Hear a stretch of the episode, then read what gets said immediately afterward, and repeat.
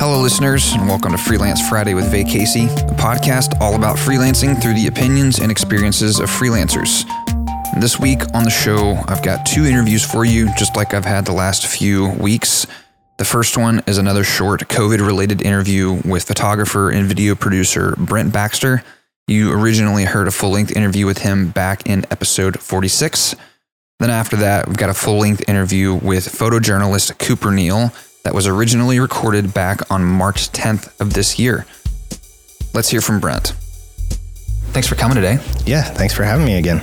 Yeah, dude. Uh, so I'm really interested to hear what your experience has been like the last, I guess, six months or so since COVID lockdown. Yeah, with work, March timeframe, yeah. somewhere around there. Well, it has been challenging at the at the at best, I guess would be the right way to put it.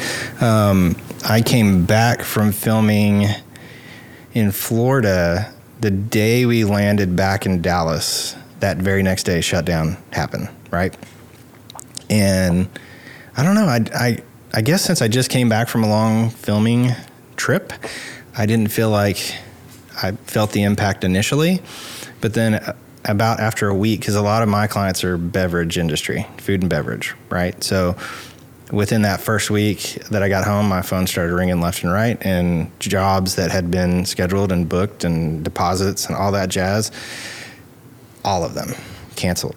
Probably four months worth of work. Like, it was pretty devastating, wow. right? So is this like did you all cancel indefinitely or is it something that we're like hey we need to postpone for right now and y'all ended up picking it up at a later point? point one of them was rescheduled for early november but it's scaled way back right um, the others are pretty much yeah they're they just they're done so then do they like do they get the deposit back or how does I gave work? all deposits back. Okay. Yeah, I felt like that was the right thing to do. Yeah, that makes sense. Point, you know, uh, I didn't want to, but but it, it was necessary at that point. So did you just have to fund that out of pocket, or are you able to take advantage of no, any of the like government funding stuff? No, I didn't. Um, unfortunately, so I do run an LLC, but I don't have any employees, right? Okay. So, in order to do any of the um, what were they called, the PPP loans? Yep. Right. Um, I think 80, you have to prove 80% of that goes to paying your staff mm. for it to be forgivable. So, although the interest rates were nice, I didn't want to go into debt to pay myself, right, so to speak. Right, right. Uh, so that didn't seem like the right route to go. So I just, honestly, I went into old school hustle mode. You know, where before the phone would ring, it stopped. So I had to start reaching out to old clients, current clients. I kind of have this rule and maybe it's a little pretentious, but like if a client comes to me and says, "Hey, we've shot all this on our iPhones. Can you edit something for me?" and my response is typically no, because I don't want to edit right. iPhone footage. Right. Uh, but obviously, we all have to be flexible right now. So I've done. They've done their own interviews on site. I mean, the audio is not great, the video footage isn't great, but they're still trying to get a message to their audience during a time where it's difficult to do so. Um, so I've taken on a lot of work where I'm editing their footage, and that's helped. Um, we've worked with some YouTubers and done some content for them. That's kind of been my saving grace, and that was luck of the draw, if I had to be honest. Um, it was a re- referral from a buddy of mine, and as you know, I, am kind of an automotive enthusiast. Yeah. So that very much so. Yeah, that contact to that world has honestly kept me pretty busier than I would be without it, right? So that that helped. So you mentioned the YouTuber kind of work. Have you done much work with that kind of industry prior to this? That was my f- first time in March when okay. we got back in March. Yeah. So what were y'all doing for them? Uh, so we've got three gentlemen that own uh, automotive YouTube channels, and they actually met I think around Christmas of 2019 and they were just kind of celebrating Christmas together as a family. And the guys were sitting around the fire having a drink, and um, they said, you know, we should we should collaborate and do kind of like a Top Gear sort of vibe show. And so they got a sponsor. They bought some cool cars, uh, Lamborghini Gallardo, a Ferrari 360, and a Aston Martin. And we just hit the road in Florida, and it was kind of funny because most YouTubers are, you know, it's first person camera, they're vlogging or they're filming themselves. Mm-hmm. And so we got there in Florida and I was talking to one of the talent members. I'm like, okay, you know, I've been asking for a script for a while now. Do we have a shot list, script, anything?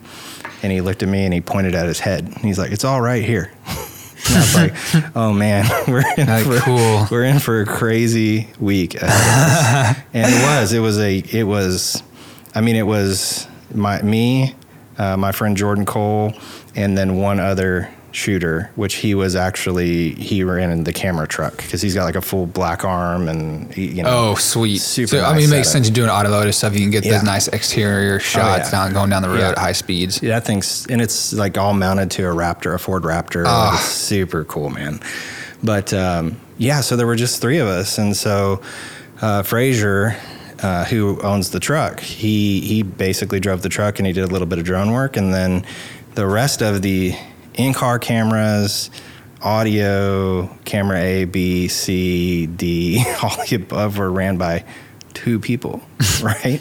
and so um, we would work, you know, jeez, 15 hour days. And then we'd still have to go back to our rental house and charge batteries and dump cards Yeah. and all that jazz. And so uh, it was a, you know, like, it was a rough week, man. We were glad to get home.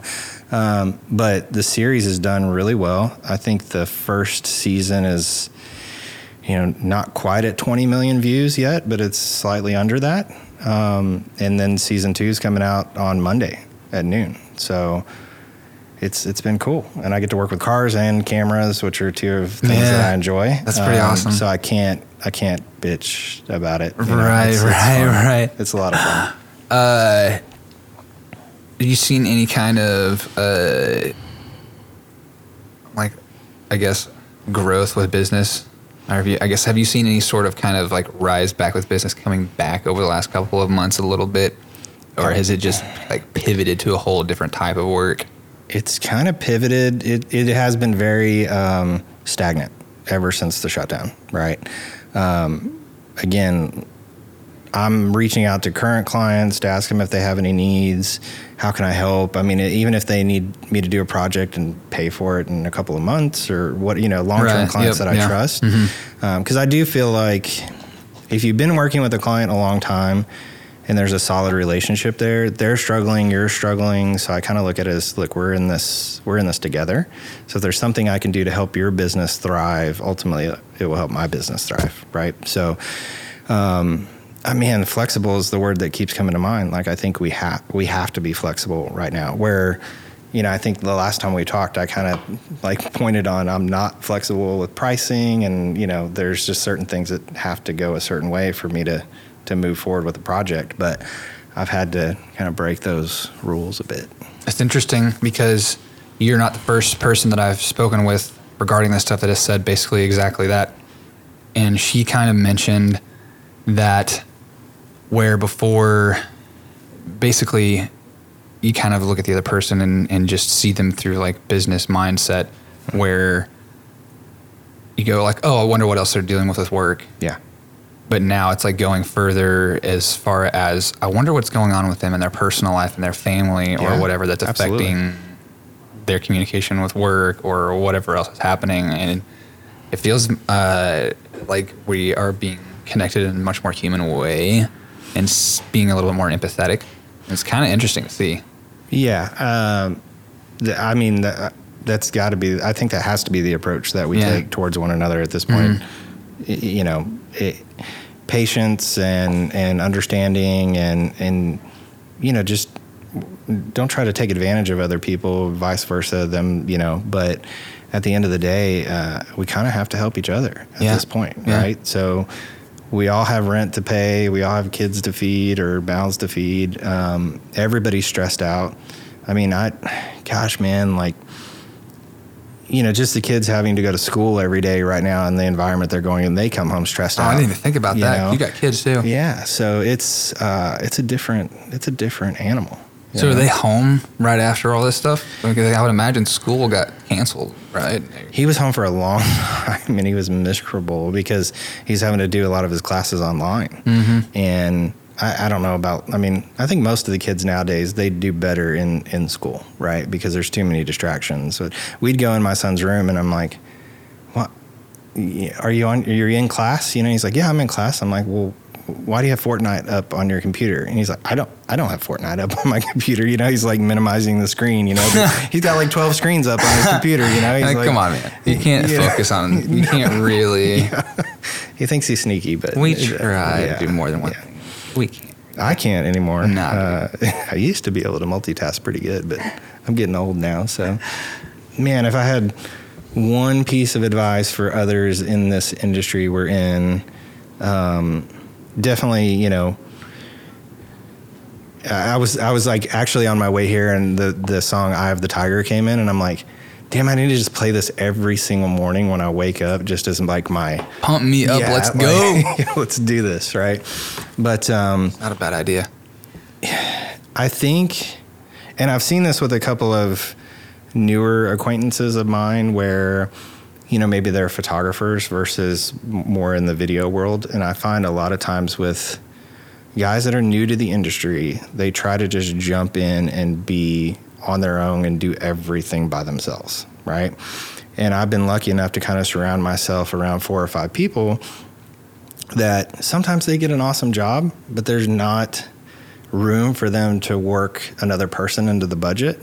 But a lot of times we'll all jump in and go help because at the end of the day, if we can make that product better, then there's bigger things to come, mm-hmm. right? And they'll do the same for me or, or whomever, right? So I would say, like, don't lock yourself up in your house. Don't sit there at your computer by yourself. Like, get out there and, and work with other people and help other people, learn from other people, teach other people, like, be a part of this community, this freelance community, right? Because Yeah. I think too many people try to tackle this by themselves. And there are people out there that do it successfully. I'm never going to be one of those people. Like we just talked before you even started the show is like I have to be around people. I have to be communicating with people. I've got to vibe off them. There's I don't know. Just Yeah. you know, be a part of Freelance doesn't necessarily mean by yourself. it doesn't. just no, no. Yeah, and I, I think a lot of people get stuck in that rut where they feel like I can do this by myself, and you know, or maybe it's even for selfish reasons, like they don't want to share credit of the work because somebody else helped them, or you know, it's mm-hmm. like, dude, just go do cool work, good, solid work that you enjoy, and do it with other people. And I think at the end of the day, you'll go home and you'll feel pretty good about yourself. So I've had a, a hard time, sort of, over the years, truly feeling like I could like collaborate well with people. Mm-hmm. Partly because watching, um, I guess my dad from a young age, running business and stuff. He's very uh, likes high quality, high standards, and he's very good at what he does. And kind of growing up, seeing through that lens. Uh, is kind of shaped how I see other things and, and things now to where it's like, oh, I got to do everything myself because I'm better or I can do it better or sure, I get that. like whatever. And so I've been having to learn how to do that and really kind of let go and just know that like it's not always going to be you know my way. Did you did you Yeah. like what's your experience been like? Were you raised in a more collaborative environment or No, I mean, I guess as a kid, like I was, I mean, I had a lot of buddies and whatnot, but uh, but I I did a lot of stuff, you know, on my own, right? Like running detail businesses and and you know, like when I was a teenager to make money for gas and stuff like that, or, or mowing yards, those types of things. But um, we have all sorts in this little collaborative group. I I mean, we have the guy that shows up to everything 30 minutes late, and that drives me nuts. Like. Just tell him to be there half an hour before everybody else? Yeah, pretty much now we just we always tell him to be there an hour, and then we show up late just to inconvenience him by thirty minutes. You know? Oh, sorry, man. Uh, were you waiting on us? Whoops. That sucks, doesn't it? But uh, no, I mean, yeah, I mean, I think at some point, you know, even when I worked in corporate, I was pretty intense when I worked in corporate. Uh, you could probably interview any of my old managers or leaders, and they'll tell you like I was pretty pretty tough on them. But I've had to learn in this industry that you can't always approach things this way. And you also have to just know not everybody's like you, right? That Yeah. not everybody's, you know, type A where they, you know, are going to be 10 minutes early before they show up to a job, or they're going to spend the entire night before making sure all their batteries are charged and their gears prepped. Like, there's going to be that guy that shows up and he's like, I brought the lights. Oh, but they're all dead. You're like, thanks. Forgot the charger. Sorry, guys. Thanks, you know.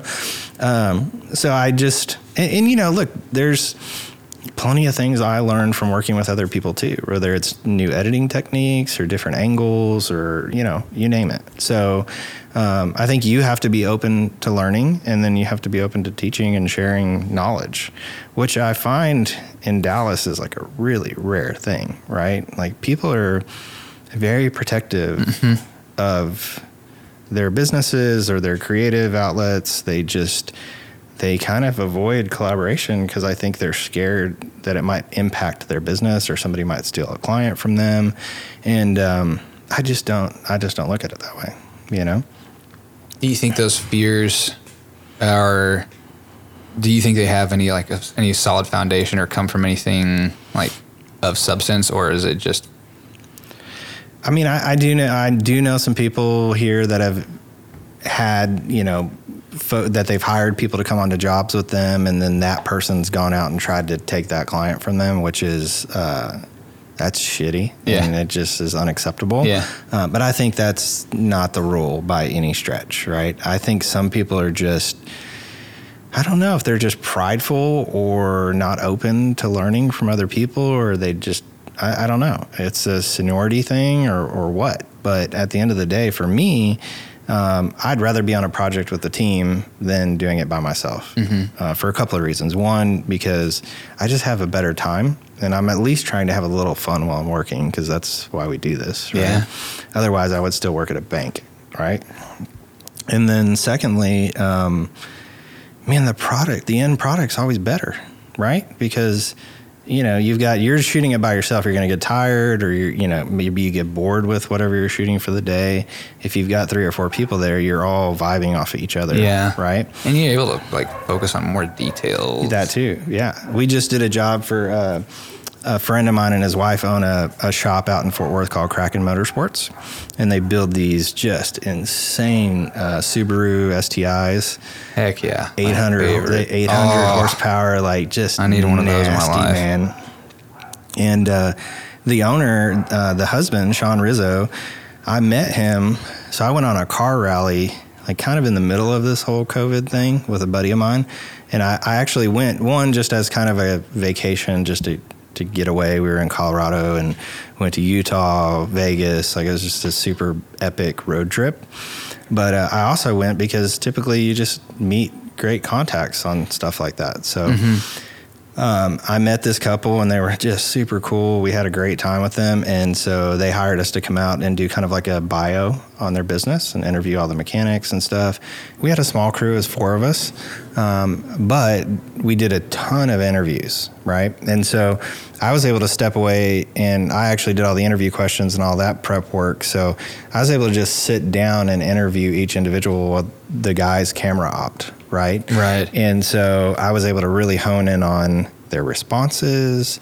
They could look at me, and it, you know, we had probably ten people at the shop sitting there watching their interviews. So of course that made them feel uncomfortable. Oh yeah, But it was more just, you know, I could look at them and go, "Look, it's just me and you. We're just having a mm-hmm. conversation. And you're not worried And- about if the camera's rolling. Yeah, exactly. audio's clipping or anything like that. and and we got a ton of gold out of those interviews because I was able to focus on that one job, right? Because usually I'm cam opping A, and then I'm interviewing the person at the same time. So they're thinking, you know, they're trying to engage with me during this conversation, but at the same time, I'm maybe looking distracted to Yep, them. yep. Because I'm checking levels, I'm making sure exposure is correct, you know, all that jazz. So Mm-hmm. I'm multitasking, and while they're looking at me, like I break eye contact, and you know, they're thinking, okay, well, I guess what I said isn't that interesting, you know? Mm. So, uh, yeah, I mean, I think there's a lot, lot to play in being able to focus on one job versus 10, right? Yeah. Cool, man. Well, thanks for coming out, dude. Any last Yeah. COVID related thoughts or helps. Uh, anything? Any, any last thoughts? I don't know. I feel like we summed it up pretty well, but if you have anything Yeah, else. I mean, I think I'll just uh, lay heavily into the whole uh, teamwork mentality, right? Don't be afraid to partner with other people. Um, I think it's important for our industry to support one another during this time. You know, if you have a project you need help on, dude, call me. Like if I have time, I'll come out and I'll rock it with you, you know, and we'll just, you know, like let's make cool stuff together and support each other. Yeah, That's man. it. Dig it. Likewise. Cool. Cool, man. Thanks for coming out. Thanks again for your insights, Brent. I always enjoy hearing your stories and getting to have conversation and catch up with you. Would love for us to load up our 4Runners and go take an overland trip to explore this great nation that we live in sometime. Because there are definitely some beautiful sights to see out there. Now, before we get to Cooper's interview today, I want to talk about Patreon and the opportunity that you have to be able to be a part of the show and help support the show. Currently, I don't have any sponsors, any advertisers, anything. And so the show is completely funded out of my pocket and it does take a bit of time. And I'm looking to be able to hire an editor on so that I can help ease the workload on myself that uh, producing the show creates for me. So I want to give a big shout out to Alex Miranda in Rotterdam for becoming the first patron of the Freelance Friday show. Thanks so much for your support. It really means a lot to me. And uh, I'm really glad to be able to ha- be connected with you in this way. Uh, also, you should go check out her work because she does some really awesome photography and design work. Uh, you can check her out on Instagram at the official June 10th. And if you have found a lot of value from the show, I would really encourage you and ask you to please give some value back and help support the show by becoming a patron at patreon.com slash vacacy for only $3 a month. I do plan on opening up other tiers eventually, but currently I just have the one tier, and it's just for those that want to say, hey, I really like the show and what you're doing, and here's $3 worth to help you with the show. The goal is to be able to raise enough money to be able to consistently pay an editor to be able to edit the show for me, because that's going to free up a lot of time for me to be able to focus on other things and help bring other things to the show that I can't currently because of the workload that editing creates for me. Once again, you can become a supporter at patreon.com slash vacacy. I would appreciate it. Our other listeners would really appreciate it. And the future editor whose bills you will be helping pay is also very thankful for it. Patreon.com slash vacacy. Thanks so much in advance. Let's talk to Cooper you mentioned a couple years ago that you like didn't have projects for like three months or something like that. You were still like pitching and or trying to drum up work. Yeah. What uh can you tell me about that a little bit? Yeah. So it was um, last winter. So 2018, December 2018 through January, February 2019. Um, December's always slow. Christmas, holidays, you know, people have run through their yearly budgets. Um, people are out of town for vacation, all that kind of stuff. So I, I, I plan on that being pretty slow. Uh, so the week before Christmas, no work. Wasn't planning on having anything through the new year. Uh, that turned to not having anything through the second or third week in February. Um, not because I wasn't trying to find work. I was out there pitching stories to editors, pitching coverage of events, um, like trying to stay on people's radars. It's just nothing was happening. And there's nothing you can do about it. Mm-hmm. Like I was, I was out there doing the hustle, uh, and nothing, nothing came from it. Which is, it's incredibly disheartening. Like you're out there being active in trying to find work, uh, and nothing comes of it. You, uh, I mean, do you typically get your work by going out and pitching and trying to find that and kind of roping that in, or coming up with stories or finding events you want to shoot and then pitching it to different publications? It's it's a mix of both. Uh, so when I was starting out, it was I would say seventy five percent projects that I pitched to people, uh, and and my approach to that was nobody's going to know who I am unless I tell them. And these national news outlets that I want to work for and that I currently work for, most of them don't have staff people in Dallas or around Dallas. So I work for the New York Times. We have one staff writer that I know of in Texas and he's based in Houston. But for the last two years, he's pretty much been living in different spots along the border. Uh, so, I mean, he keeps up with Texas politics and things going on around the state, but if if there's a very interesting, very local story, it might not come across his radar. Mm. So I kind of took it upon myself to find these stories, figure out how they have national news appeal, and then take them to the outlets that I want to work for and kind of tell them, you know, this here's this story. I think it's important because of X, Y, and Z. And, you know, I think I'm the person to do it because of X, Y, and Z and and that's how I really kind of got connected with a lot of the the clients I have now, uh, because in showing bringing projects to them, I was showing them the kind of stuff that I want to do, and whether or not they said yes or no, it at least put me on their radar. So when something did come up in Dallas or in Oklahoma or Louisiana. Uh, they had somebody they could be like, oh yeah, Cooper pitched us a project similar to this a couple months ago. Maybe we should give him a call and give give him a shot and see how it goes. Mm. Um, so yeah, I mean, it's less of that now because I've I've kind of established myself more. That was I was regularly pitching probably five or six projects a month to the New York Times six years ago.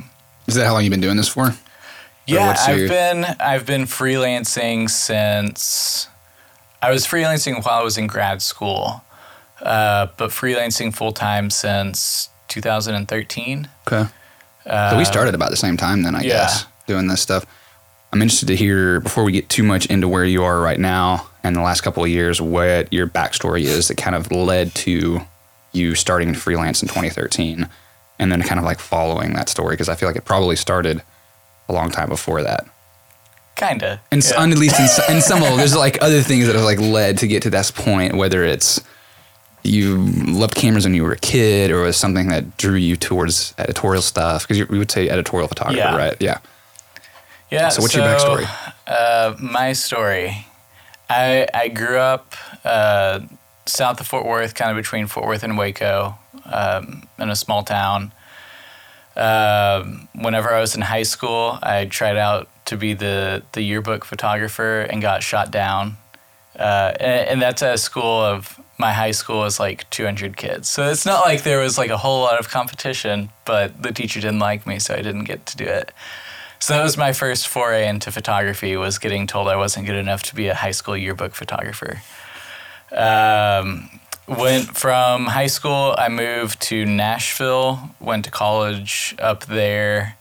Um, started off wanting to do something in the music industry, then wanted to do business. Uh, changed my major around a handful of times, ended up getting a degree in history.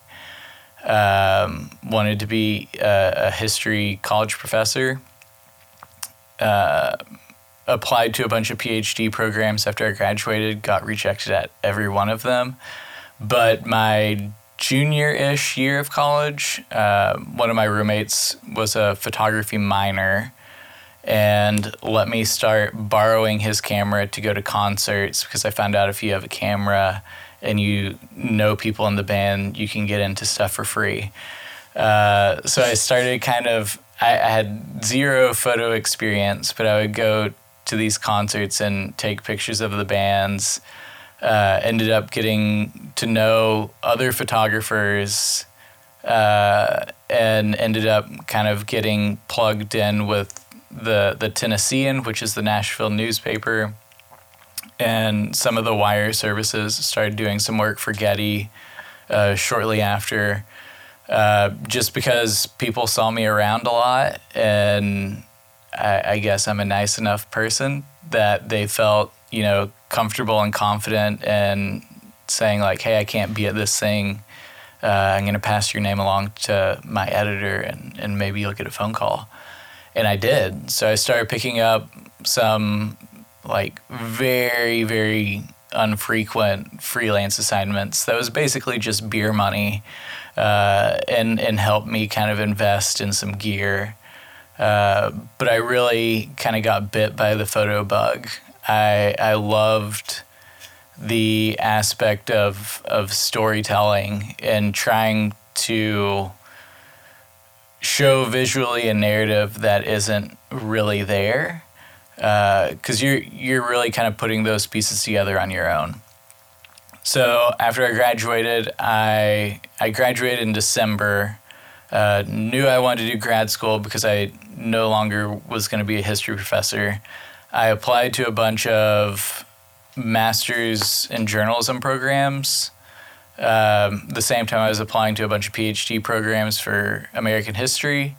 Got accepted to all the journalism master's programs and rejected from all of the history PhD programs, which made no sense to me. I had zero experience in journalism. I didn't take a single class in journalism, hadn't taken a class in photography. Uh, but I guess they they looked at my work and said, "Cool, he could he could take a picture. Like, we'll bring him in kind of on on the visual side of things and teach him journalism." So I ended up doing that. Went to University of Texas in Austin because of that sweet sweet in-state tuition. Um, and was yeah in their in their master's program for a year and a half. Um, took a lot of writing and reporting classes, journalism ethics. Took two photo classes uh, and a couple multimedia classes. While I was there, I did a couple internships with the Fort Worth Star Telegram. And then after I, I finished up, I moved up to Dallas. I had an internship with the Dallas Morning News. Uh, then after my internship, they asked me if I would stay on for a little bit, and I did. And then it just ended up not being a place I, I saw myself being for more than a couple months. Uh, I I had seen kind of how the newsroom was changing. I had been in in two of the largest newsrooms in the state over the last two years, and things weren't getting any better. Uh, the morning news laid off probably four or five people from the photo department while I was there, and I was only there for eight months. And I just kind of knew, like, you know, if I stick around here, I'm going to lose my freelance clients that I've already built up. And then I'm not super confident that I would be staying here long term. Uh, with how how much layoffs they're having, I feel like it's only a matter of time until I would be the expensive person on the totem pole and I would get cut down and I would have to start freelancing again without my clients. And that could be 10 years down the road when I have a family and a mortgage. And so I talked to, it was then my girlfriend, now my wife, and, and we just kind of talked about it. And we were like, you know, if you feel like you're going to have to freelance eventually, might as well do it now while we're young and can afford to be broke and don't have a whole lot of life expenses, uh, keep your clients that you already have and just start building off of that. And so that's what we did. Um, so I, I've been doing that since 2013, and uh, here we are. Did you stick with the were you did you like stick with the Dallas Morning News for a while, or you said you were there for a couple months before you started yeah, wanting to get out? So I was I was the intern for like five months, and then they asked me to stay on after my internship because they had just had layoffs, so they were short staffed. So I stuck around for another couple months, and then there were more layoffs, and then they offered me kind of more of a, a full time position. And I said yes. And then there were more layoffs. And after that, I was like, well, to me, it seemed like I was brought on so that they could lay off more people. Mm. And I wasn't super cool with that. Uh, so I put in my notice like a couple days after I signed my contract. Wow. And I, it's it was weird because like I I'm still in Dallas, so I still see them all the time. Like the morning news photographers are are some of my best friends, because we're always at the same things. So anytime I go to a sporting event, there's always somebody from the Dallas Morning News there. So I, I see them more than I did when I worked at the paper because when I was at the paper, it would just be one of us at an assignment. So I wasn't seeing those people on on a very regular basis. So I still see them all the time, and it's great because I love those people. But they've they've gone through several different bosses uh, over the last six or seven years, and so my relationship with them is is pretty non-existent at this mm. point because I don't really know who all's there other than the the photo people. And of the photo people, if I had stayed uh, in 2013, I would now be the third longest tenured photographer at the Morning News because anybody who was there has either been laid off or took a buyout or found a job with uh, a big Fortune 500 company doing their uh, multimedia communications. So I feel very good in my decision to leave. Uh, I I definitely wouldn't be at the place where I am now. There's a good chance I would be freelancing right now, but I wouldn't be as established as I am right now. Mm. That's a good foresight on you, on your part, I guess, to be able to see that coming. Or, I mean, I guess if there's other people, like a bunch of people being laid off around you, it's kind of like, hmm, let's. Uh... Yeah, it was. It was very much, uh, and even talking to some of the people who left after I did for whatever reason, there were a lot of people with their eyes on the door. Like advertising with the newspapers was dropping at an incredible rate. Nobody could figure out how to monetize digital stuff. Uh, social media was booming, so everybody was freaking out that Twitter was going to be the new source of news, which it kind of is mm-hmm. for the majority of people now. Uh, and and everybody was trying to figure out what their next steps were going to be. It was just easier for me because I wasn't already as invested and reliant on that steady paycheck. There were people who had been working at the morning news for 30 plus years, didn't have a website for their work, uh, didn't have connections with news organizations outside of the one that they currently worked for didn't really know what to do, and all their the other a big thing was all their equipment was funded by the paper. So, so they're not like owning any of their own. Yeah, gear, really. so they didn't have their own gear. So if they left, not only do they have zero clients, uh, zero I guess freelance experience, they also don't have equipment they can use to freelance. So if they wanted to go and freelance, they would have to pony up several thousands of dollars to get the equipment and then go and try and find the connections to find people to hire them. Uh, but for me, since I was freelancing before I got to the morning news, I already had my own equipment and I already had a handful of clients that I considered to be fairly regular. Even if the pay wasn't great, it was, I, I knew I could find one or two things a month and, and build from that. Uh, and other people just didn't have that opportunity yet. So mm. since I knew I had that, I, I figured I should go ahead and take it while it's there and not let it slip away and then have to try and start over again in 10 years. Dude, that's really smart, man.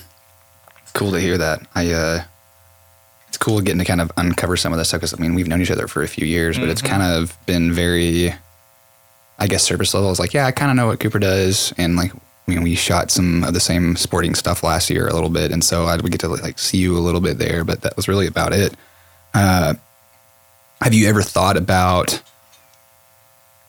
like trying to find a gig to lock down a little bit more consistently, or do you enjoy the freelance life now a little more? I I mean, I love freelancing. It's it's tough. It's it's a pain in the ass, but it's it's my pain in the ass and I, I own it. Um, the the biggest misconception about freelancing is that you get to create your own schedule, which is 100% false. Uh, you can try as hard as you want to have people hire you, but they're hiring you on their schedule, not yours. You can't just like wake up and be like, you know, today I want to work, and a, a contract fall in your lap. That's not going to happen. It's like you wake up and you're like, today I want to work and nobody calls. And you wake up tomorrow and you're like, today I want to work and nobody calls. And then on Friday, somebody calls and they're like, hey, we need you to work. But you have dinner plans with your in laws and your wife. And you're like, well, shit. Like, nobody told me how to prepare for this. like this isn't this isn't that carefree lifestyle that people have been telling me I was I was living. It's it's very different than what people expect. Yeah.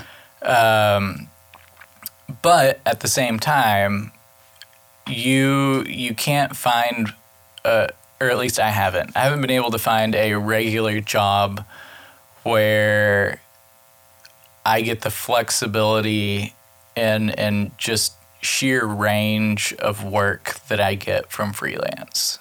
Like I'll do everything from national politics to natural events like tornadoes, hurricane coverage to um, pro sporting events, doing playoff football around the country for the NFL and the World Series for Major League Baseball to doing portraits of doctors and lawyers and anything in between. Like, I, I don't know a single company that would allow me to do all of that mm-hmm. and and pay me well to do it. Um, I know it's it's interesting. I, I was having a conversation with a, a video producer that I've worked with a handful of times, not together, just we work alongside each other a couple times. And he was like, "Yeah, people, you know, talk about asking me like why why I don't get a regular job." He was like, "This job I'm on right now is paying me twenty five thousand dollars, and it's like a, a three week documentary project for a a big film company." He's like, "What?" What normal job is going to give me twenty five thousand dollars for three weeks? Yeah, he's like, it's not regular. Like, I'm not going to get this uh, that's not my normal like billing rate is isn't twenty five thousand dollars for three weeks. But you know, if I can get that twice a year, like that's that's a a solid amount of money for six weeks of work. Yeah, it is. And you know, if if you're working for uh, a regular company, they're going to tell you, like, well, you know, you're getting $4,000 a month, regardless of how much you're working and regardless of the quality of work you're putting out. So, um, I mean, freelancing is completely betting on yourself. Like, if, if you have the hustle, you have the drive, and, and you have the work to back it up, you can make a lot more money freelancing than you would in a staff job somewhere else. Yeah. I would also venture to say that it's probably a lot more work. Oh, absolutely. Um, or at least a lot more different work where if you're doing something full time somewhere, you may only be doing the creative side of stuff or focusing like just on that portion. Or just freelance stuff, it's everything. Oh yeah. Unless you hire somebody else to yeah. do that stuff. But even still, you're having to kind of like manage that stuff. And so there's definitely some like big trade offs but I have found it to be worth it in my case. And yeah. it sounds like you have in yours. Uh, in in I mean I I also like the variety because I don't feel like I'm doing the same thing over and over and over all the time, which I kind of did before when I was doing stuff like weddings mm-hmm. or I'm just like, oh my gosh, I'm having a hard time staying stoked about this when I feel like I'm taking the same shot over and over and over do you ever feel like you're doing the same thing over and over when you're doing stories or if you're like going to shooting sporting events or anything like that? Yeah, I mean it it definitely gets kind of repetitive. Uh, for me, a couple years ago, I was doing so I had a, a very regular client, um, not the best paying client, but they they would schedule or like allow me to schedule out work months in advance, which being freelance is fantastic. Knowing you have a job coming yeah. up is like uh, looking forward to Christmas because you, you know something is is on the way and you don't have to stress about mm-hmm. it.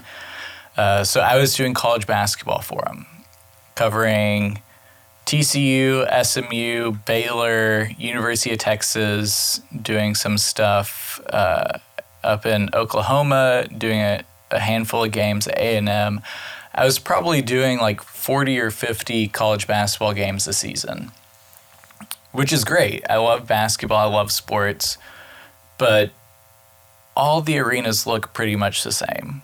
You're sitting in pretty much the exact same spot on the court every night. And there's not really flexibility to move.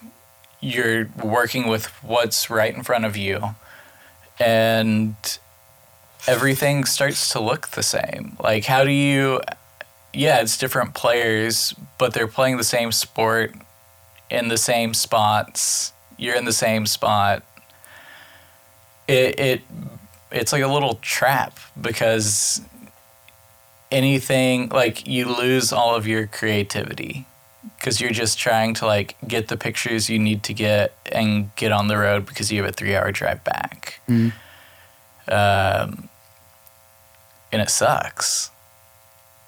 There's not a whole lot you can do about it. You you really have to be conscious of how monotonous things can be and and force yourself to go out there and make something different. And that's I had to tell myself at every every game I was going to turn in a picture to my boss that I hadn't turned in before.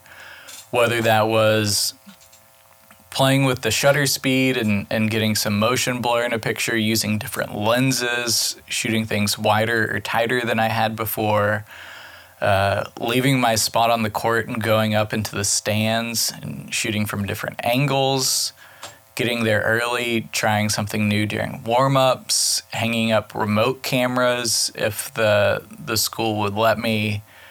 Um, but my goal was to turn in one picture that I hadn't turned in in the games I had shot like the last three or four weeks before. Um, and a lot of that ended up being me just like looking at people's websites, trying to figure out what other people are doing, and then trying to recreate moments like they were getting in the situations that I was in. Um, difficult, but you know, I made it through. I don't do college sports for them as much anymore just because uh, now I have better clients and I'd imagine you probably have a little bit more variety from that and yeah, you enjoy that. Yeah. Uh, I, at one point, I had to, I guess, kind of stop booking myself so far in advance with low paying work and and again kind of betting on myself that the higher paying stuff would come through because I would book myself for for these low paying jobs months in advance and then I would have to say no to something that was going to pay me 10 times as as much uh, and so I was turning down so much work that would have been significantly less work for five, ten times the amount of pay. Uh, and I did that so many times, and I was so frustrated by it that I was like, well, I, sh- I have to stop. Like, I have to stop booking myself so far in advance and know that these higher paying jobs aren't aren't just like one time things. Like it's happening several times. I'm having to say no to it. So uh, if I free up my schedule and give myself the flexibility to say yes to these, I would way rather work one day and make two thousand dollars than work ten days and make two thousand dollars. It's a really scary place to kind of be in sometimes Oh yeah, with some of that. it's terrifying. Especially, I mean, I was 25, 26, just got married. Uh, like, what do you do? Like, it, it's it's hard to say no to work because, especially as a freelancer, you don't know when your next work is going to be. Um, you really kind of have to to trust that you know the people you've built relationships with, the editors you've built relationships with, are are solid relationships, and you know things will come, uh, and just kind of live off of that hope. Uh, what kind of? I mean, is there anything you do with the editors to try to maintain those relationships if you're not getting projects with them or working with them? Because I mean, if one of the things that I hear come back a lot, time and time again, is that to really uh, that people tend to hire the one that's like top of mind or there in the moment when they need that. So Is there anything that you do to try to stay top of mind with people and, to, and keep those main, like maintain those relationships? I mean, I I have so the the people I work with on a regular basis are are for the most part people I've worked with for the last five or six years pretty regularly. Um, 90% of them are in New York, another 10% in LA. I go up to New York and I go to LA. Uh, I, I try and go up to New York two or three times a year and meet with people. I'll send somebody a text message, "Hey, I'm landing at LaGuardia in in two hours. You want to grab a coffee this afternoon?" Maybe they say yes, maybe they don't. But I I'm actively trying to build on those relationships through face-to-face meetings. And not necessarily having it set up like a meeting, but like some of some of my good editors that I work with regularly, I consider them like close friends. Um, we'll text about sports. We'll talk about non-work things, and it's because I I communicate with them on a regular basis and then I, I make it a point to go up and see him. So mm-hmm. anytime I go up to New York, I'll try and go by the New York Times office and have lunch with an editor, grab coffee with an editor, and then walk around the newsroom and just say hey to people. Um, do the same thing. I'll try and go up to New York, rent a car, drive up to Bristol, and and go see the people at ESPN. You, I mean, just putting in that little bit of extra effort allowing them to put a face to the the random emails that they're getting. Uh, I feel like I'm a pretty nice person. Like I, I feel like people usually enjoy my company. So I I try and make it a point to not just be this anonymous person on the receiving end of a phone call mm-hmm.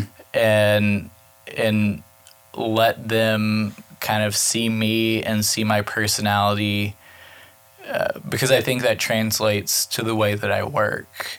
And if they're confident in me and, and like me as a person, uh, I think they will.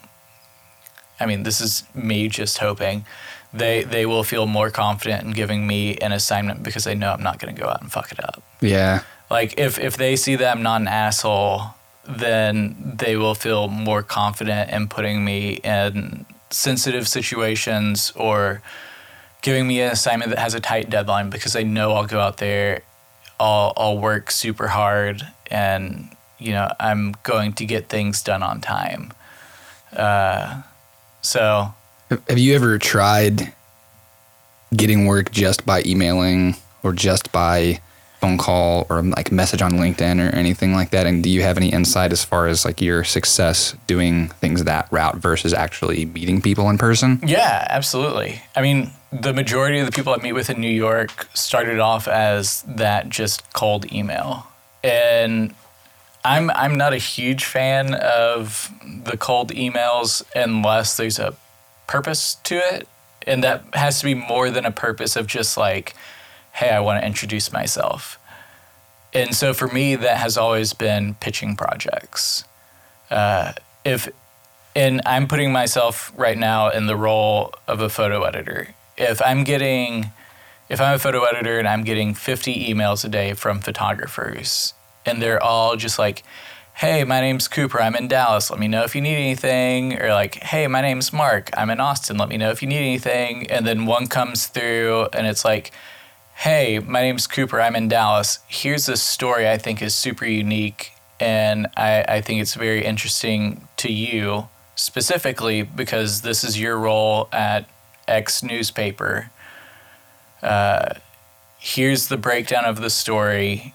here's why I think it's important to you and your readers, I think that person sticks out a lot more than just like the cold, hey, I'm here if you need me email. Yeah. Yeah. And so I don't send those kind of cold emails unless I have a very specific project I can pitch to them. And 90% of the time they say no to the project.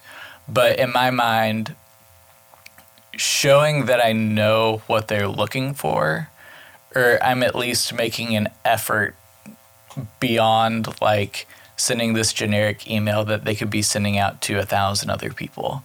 Like if I'm tailoring something specific to an editor, I would hope that it shows that I am willing to do the research and and do some of the legwork on my own to try and make the cumulative project better.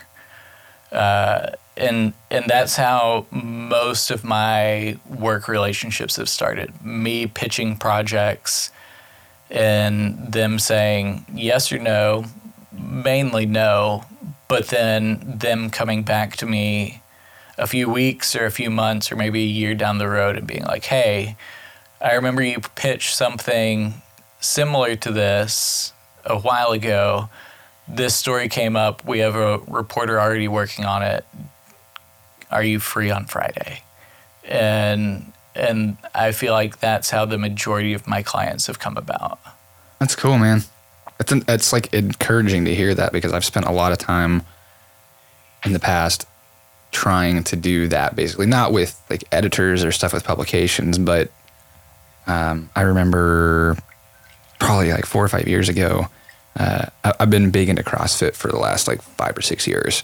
And so um, I did some work for my gym and I guess like I saw the value that it added for them and how helpful it was. And so then I started going, well, you know, I really like this fitness world. CrossFit's really important to me. Um, and I want to kind of be more involved in it and help other other gyms out. And so I started looking around for different uh, different CrossFit gyms in the area that didn't have great websites or great photography. And I would like email them and I'd never got a response from any of them. Uh, and so it's kind of encouraging, I guess, to uh, hear somebody's stories of doing stuff like that and actually like getting somewhere with it. Because there's been part of me for the longest time. It's like, do I? Why even do this, man? Like, it just seems so pointless. Um, and one of the things that uh, Austin Mann, friend of ours would talk about was like always trying to add value.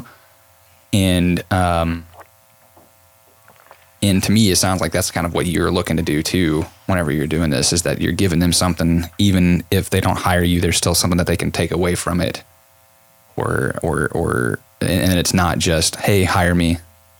Yeah, I want absolutely. this thing. Hey, give I mean, me money. I see myself as my own business. Uh, like I'm doing all of the accounting, all the marketing. I'm my own IT person. Uh, if I hire people for a project, I'm in charge of payroll. Like everything comes back to me, and so a part of that is is doing the marketing and what is like marketing and advertising. Like you are selling your services to other people, and to do that, you have to figure out how you can add value to what it is they're doing. And so, I mean, like what you were talking about with the CrossFit, I do that with small businesses around Dallas, not as often as I should, but pretty regularly. And it it all comes from the like the viewpoint of, of working backwards. I own a CrossFit gym. What is it that I need?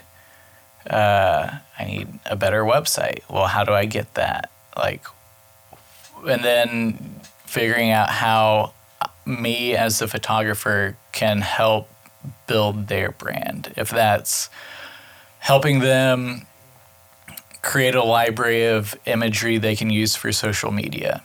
Like that's valuable to a lot of people. It's not valuable for some, but it's it's valuable to others. And so whenever I approach them, I'll kind of lay it out in a a way like I'm I'm telling them these are all of the ways that I'm going to help you get the results that I think they're looking for. You know, I can do X, Y, and Z for you, and it's going to give you high quality imagery you can use for your website and social media. Uh, you can use it in blog posts. That's going to help your SEO, help more people find you. You can use it on your Yelp page so that you have professional pictures on your Yelp page and not just pictures that people took on their cell phones of a meal that came out wrong or like I, I don't know. It's just our job is to elevate brands and businesses for the the commercial side of things. And so figuring out where we fit into that. And then a lot of times it's education on our part to the client on saying like, you know, things could be a lot better. And I don't know if you realize that or not. But, you know, together we can do these things and it will take your brand to a different level. And a lot of times that falls on deaf ears. Like people don't want to hear that they aren't doing a good job at things. People don't want to hear that they can do things better. But some people do. And whenever you find those people that do, it, it turns into like a lasting partnership. Um, because they see the value that you're bringing to their brand. And whenever you get people that recognize the value that you're bringing, they're going to keep you around for a long time. What percentage do you think of uh, businesses that you reach out to in the Dallas area, or just in general, with I guess like proposals like this? What percentage of them do you think ever actually respond to you? And then from that, what percentage do you think end up hiring you?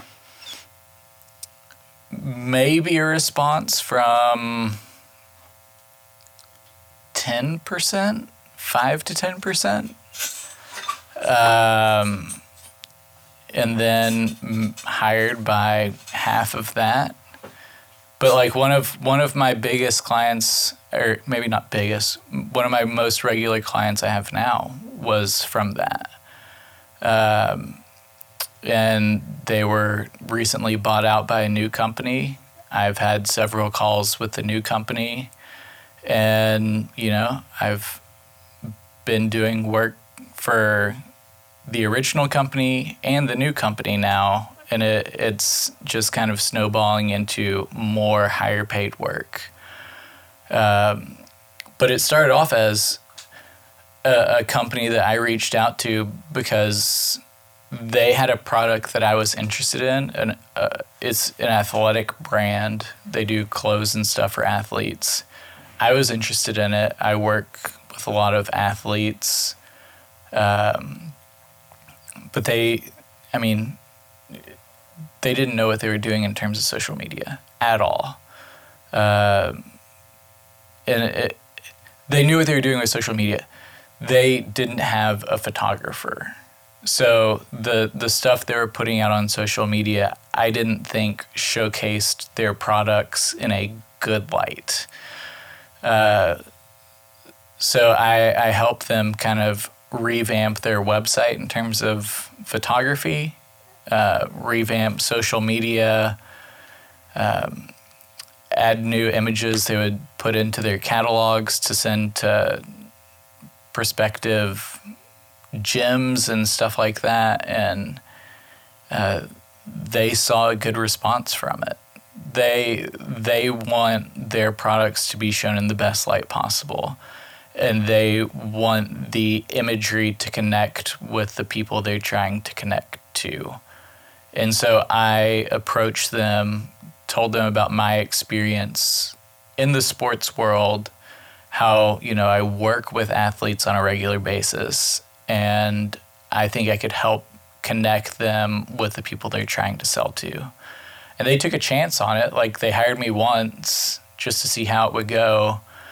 Uh, and I sent them a batch of images, and I think the response was like, you know, we've done this before, we've hired photographers before, and we've gotten like three pictures that we like uh, we don't have enough places to use the images that you gave us because there's so many that we like and we don't have that many uses for them because uh, we've never had had a reaction like this before so I guess they got rid of the guy they had been using before, which kind of sucks. But uh, they brought me on, and I've been doing stuff with them for the last five years. Um, and so, I mean, that's kind of what I was saying. You know, you you send out all these emails, but you're really just kind of looking for like the one or two people that really value what you're doing. And if they value what you're doing, they're going to keep you around for a long time. Yeah. What uh, I mean, whenever you sent them an original email, what's the kind of like how do you break that down? How do you how do you tell them, hey, what you're doing is terrible and this isn't working? Yeah. And because I feel like like I I tend to be a little bit more abrasive. Like for example, I went into this steakhouse last week that that uh hit me up and was wanting me to potentially do some photography for them. And so I'm going in to meet with the lady that's kind of running this stuff and, and kind of trying to get a grasp on the situation and and um, it's like a high end steakhouse supposed to be, but then the like papers they were handing out are like the to go menus. It's like shitty photos on black and white, like print on just like printer paper. And and my my kind of response was I just like put it in her hand and I was like, "Hey, okay, look, hold this in your hand. Tell me, what do you whenever you see this, what does this communicate to you? Or what do you think about this restaurant?" And she's like, "Well, it's cheap." I was like, "Is that the, is that what you want your customer to be taking away from this place? And that's the thing that they have in their hand when they go home to order from you in the future?" I don't know if that's the best way to like tell them, "Hey, it's not great." no, I mean, I, I mean, think- what's your, what's your thoughts on that? Yeah, I mean, the the biggest thing is is some people are, are willing to admit that things could be better, and some people aren't, and that's just how it is. Mm-hmm. Pride is a very real thing, and it's it's hard to kind of find that balance in like telling people that things can be better without hurting the ego, but also making sure that your point gets across clearly that you know you could be doing a better job. And so a lot of it is is pointing out or in my opinion, what I've done a lot is pointing out what competition's doing. Um, so whenever I, I met with this company for the first time, I had screenshotted the websites of several of their competitors, pulled up their competitors' social media, um, and just like given them kind of a a comparison of you know, here's our product, which in terms of product, their product was superior to the other people's. But here's how the products here's how the products are displayed side by side. Which one looks like it would be the better product? And it's usually the one with the better photography, the nicer, cleaner, more modern looking layout on the web. Uh, those things make a big difference in how quality of a product is perceived. And so just kind of showing them, like, you know, looking at these side by side, I would pick your competitor just because I feel like the product I'm pres- presented with seems more polished. And that's, it's close. So that's without me touching it, like knowing the quality, like the physical quality of t shirt or shorts or whatever. Just going off of a picture of it, I think theirs is better than yours.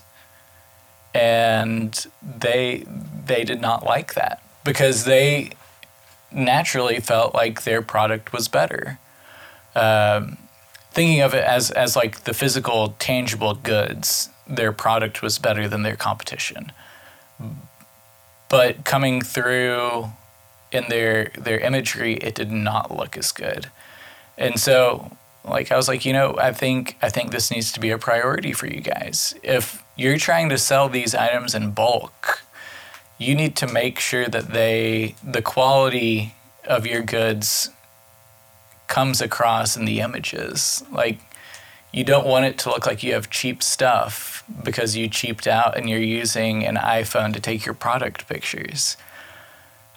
People pay attention to that. Mm-hmm. Like it just looks like it's some some knockoff gear uh, that somebody bought in bulk, got shipped to their garage, and they're trying to sell it out of the garage. Nobody knows that you've spent tens of thousands of dollars on R&D for whatever product if you aren't to you know even pay to have decent looking pictures of it like it seems like it would be common sense but for people that are running businesses that aren't photo and video heavy like that's not something they really think about Yeah. so it's there's a weird line because you have to figure out like how much you can say without bruising the ego, but also make it very clear that there is an issue and you have the keys to solve it.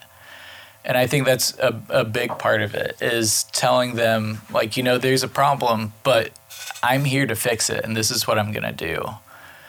And they'll either respect that and kind of hear what you're saying and hear your concerns and how you plan to address it and and trust kind of your expertise or they won't. And there's nothing you can do about that mm-hmm. but you can give them the option and and hope they they make the right choice I uh, I feel like I've I've had a hard time with some of this because I want to get hired, right?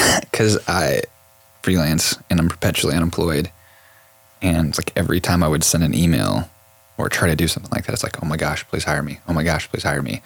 And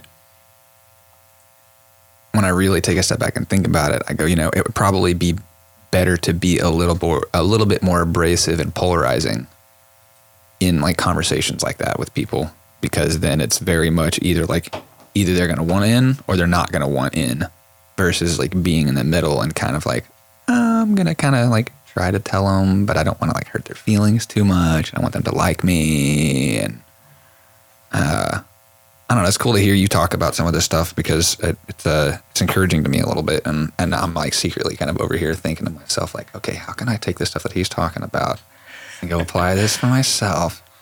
Because that's like half of what this podcast is: is how can I learn from other people Oh and yeah, apply this to my own 100%. stuff. yeah. But I mean, that's the the thing is is like if you think think about any any other business outside of what we're doing, um, like you're a lawyer. Just as an example, people come to you because you can solve their problems, Yep. or potentially solve their problems. Uh, and so when somebody comes to you or you approach somebody to tell them, you know, this is why you should hire me, they are very clear in in what their goals are. They are very clear in what the problems are. Like, you know, you fucked up, you got a DUI. I am here to try and help you with that. Like I feel like I feel like that's how we need to be too. Like when you show up and you're buying a car, the car dealers aren't like, well, you know, there's this car and this car. You know, there's also that Toyota at the Toyota dealership down the street. Like it's pretty cool too. Like but you know, you're looking for this. There you have all these options. They're like, no, this is the car you need. This is why you need it. Like these are all the problems you have with your current car. This car is going to solve all of those. Like that's I, I feel like that's just kind of how sales works. And that's a big issue for people in our industry is we don't want to feel like we're selling things. But in reality we are. We're selling ourselves and our skills. And so we we have to embrace that and not kind of shy away from it. Um, because I, I think the days of getting the cold call emails or phone calls from clients like, hey, you know, I saw your work online, that doesn't happen very much anymore. yeah. It's calls from existing clients, calls from people you had worked with previously that have moved to a different company and remember you. And and it's a lot of uh, people that you meet and kind of explain what it is you do and finding a way that you can help them do what they're doing and and hope that they kind of grasp onto that. But yeah, I mean, half of it is is more than half of it selling yourself, Mm-hmm. which sucks. But Well, I'm I'm gonna take a little. Uh, I want to throw a kind of my, like try to help have you help solve my problem a little bit. Okay, with, with this this situation. So talking about this steakhouse, right? Part of the predicament that I'm in with it is they're working with some other company to develop like redevelop their website, and when I look at the website of the company that they're working with to develop their website, I'm just like, oh my gosh, this website is horrible. And this is who they're hiring to do their stuff. And and and and their the this web company's like kind of their backbone or what their their proposition is is basically like science and technology to funnel sales and different like sales funnels basically which I go, yes, like sales funnels are great and I think they can be really effective if they're done well. But if it looks like shit, like it still looks like shit.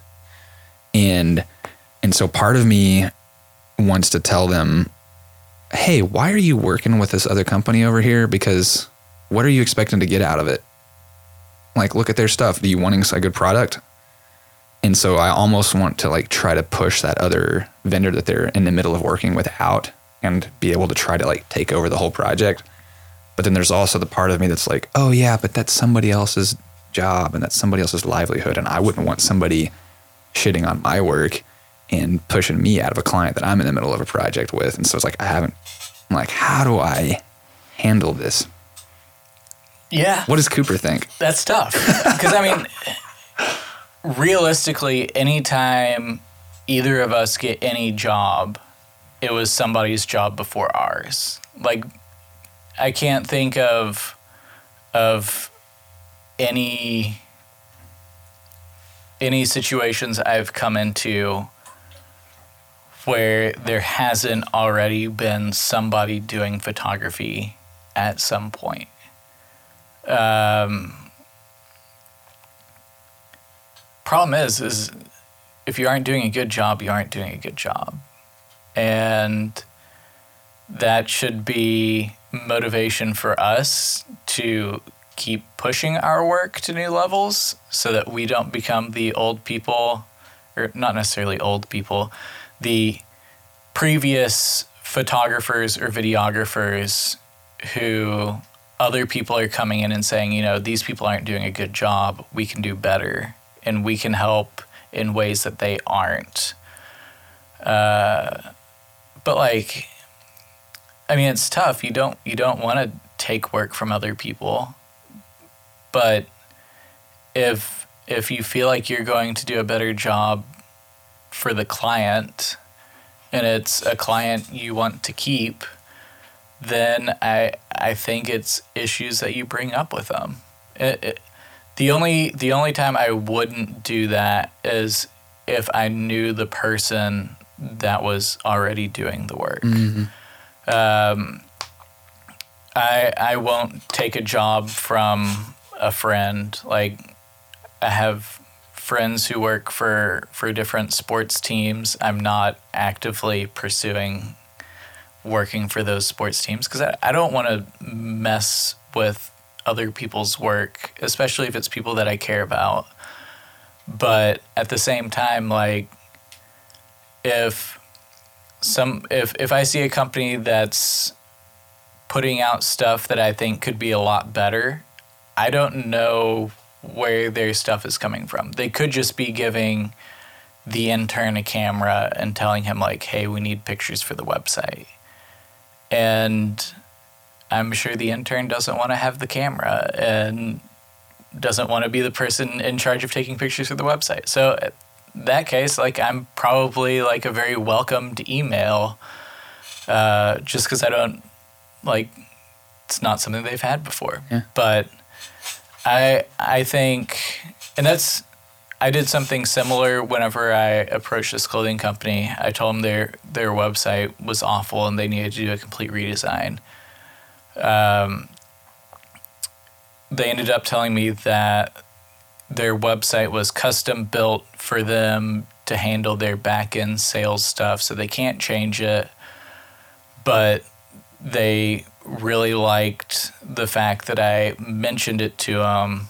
And I told them, I was like, you know, you could get a Squarespace site for what, like $15 a month. Yeah, something not bad. Uh, we can do custom, like, do photo shoots specifically for the layout of the website and and it will look like a very expensive, very well put together website, not something that was put together in 2007. And they loved the idea, but they couldn't find a way to integrate their back end sales system with another like website building system like Squarespace. Uh, so that kind of fizzled out. But I mean, they were open to that idea. And I think if you presented it to the steakhouse as a look, here's here's how much money I'm assuming you're paying to this company to redesign your website. They're also probably going to be doing like the tech side of things, so you'll have them on some sort of retainer or monthly payment thing forever. Uh, you could be paying Squarespace 15 bucks a month and and your website will look better. It will save you guys a ton of money. You'll have more access to customize things on your end on your own schedule and not have to go through a third party to get small minor updates changed. Uh, and I can help you with the design and layout uh, we can work on it together. I can come up with the photo and video aspects of it. We can really kind of tailor the website to what you guys want. And you know, here are some examples of other restaurants or other steakhouses that I think we could look to for inspiration. Like, I think these people are doing a good job. I think we could come up with something along these lines and, and have it produced better than these other people. And I think the end, end result of that is going to be a product that you're much happier with than the examples we've seen from the people that are building your website now. Mm-hmm. Overall, it's going to save you money, it's going to save you time, and it's going to look better. And, you know, they're either going to say yeah, they're going to say no. Yeah. But you're at least putting it on their, their mind and letting them make the decision um, there's a good chance they're like, well, you know, we've already paid this company to build the website. We're going to let them finish. They finish the website, and in eight months or two years later, they're like, you know, we really aren't happy with this website. It looks dated. Uh, can you help us put together something different, something more modern? You can be like, yeah, absolutely. But I guess it is a bit more of the uh, the long term mindset, which would be more helpful to take. yeah, This is like your point. You mean you even said before that there was some people that you'd reached out to that where you would reach out and say, "Hey, here's this project that I have this idea for," and they would, you know, no, say no or not get back. But then down the road, like a year later, like, "Hey, I remember that one thing you proposed or whatever," and then they would come back and end up hiring you for stuff. Well, and uh, another thing is like they might not know that you do web development. Mm, that's a Like- good, yeah, If if they're contacting you to do photo and video, they don't know. Oh yeah, Casey, he does web design. Like we hired him for photo and video. Like we never thought he would do web design. It wasn't what we were originally interested in, but you know, if you tell them like that's something I do and that's another thing I can help you with, that's something that probably wasn't on their radar. Um, maybe they went with this company because they were the only people they knew that did web development. And so they just kind of got stuck with it because they didn't have anybody else. It's good insight, man. Thank you for that. It's helpful to be able to like process through this stuff sometimes. Uh, whenever you have potential projects and you're like proposing pricing, how do you figure out what the number needs to be for that? Ugh. This is this is always this is typically the point in the interviews when things kind of like turn a little bit, and it's like we're having this great conversation about stuff, and then it's like, ooh, Yeah, pricing is is tricky. um, for me, there's no like set formula, but it's it's always a combination of time. How how long am I gonna be on set? How long is post gonna take? Uh, equipment. Am I do I have everything I need to do the project, or do I have to rent stuff? Uh, and then usage. So I I usually use usage over like the size of the company because I feel like the size of the company also dictates usage. But I always kind of explain it uh, like the same way people do music licensing. If you're if you're licensing uh, a song that's gonna be like the 30 second intro for like a local used car ad that's going to play one time at 2:30 in the morning on a Saturday. Like that's a that song deserves a much different price, a licensing price than having the song that's going to be the new like it song to a Disney movie. Like if you're writing the the catch song to a, a Disney movie, you that song should be licensed for a lot more than something that's going to be used in a local ad. So, kind of breaking it down to clients, like how long is it going to take? What all are you looking for? But then, what is it going to be used for? Because if I'm doing a photo shoot for Reebok and they want it to be for billboards and in store displays, uh, that is worth a lot more to them than something that they're just going to give to an athlete to use for one social media post. So, really kind of figuring out what the client needs to use the images for, and then using that as like a big part of what I'm going to charge. I don't know if that makes sense. Yeah, it does. Yeah. Yeah. Yeah. Uh, I mean, and then as far as what the actual like numbers are, you have. I mean, is it something you just kind of like make up? Like, I think that this is worth this much because of the usage, or is it like a percentage of a day rate, or is it like look at other licensing services and see what are they charging for images, and then you compare it? Yeah, I mean it's it's a little bit of everything.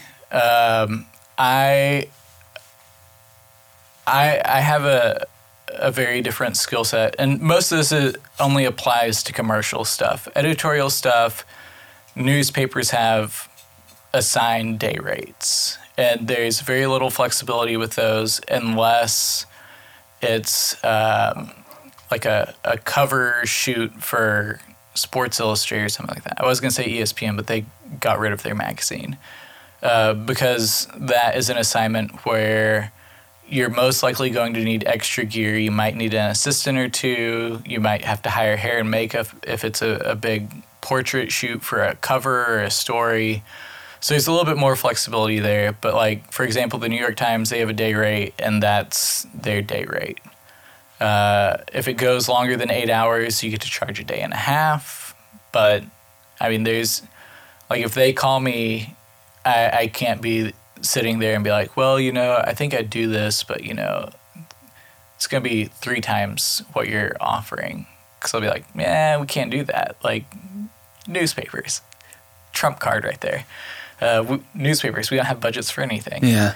Uh, but for commercial stuff, a lot of times people don't really realize what licensing is. They think that they're hiring you for the day and it shouldn't matter what you're taking pictures of or what the pictures are being used for. They're only hiring you for your time. And so there's always a bit of uh, a learning curve and, and a couple conversations to be had, kind of explaining, you know, uh, doing a full copyright buyout is expensive. Like a lot of times, you don't need to buy a car when you're just looking to rent something for a couple of days. Like you can get the usage that you're looking for without having to pay for the whole thing. And uh, Getty has an image licensing calculator that's pretty much the industry standard at this point. Uh, but the big difference for that is that's Im- for images that are already created.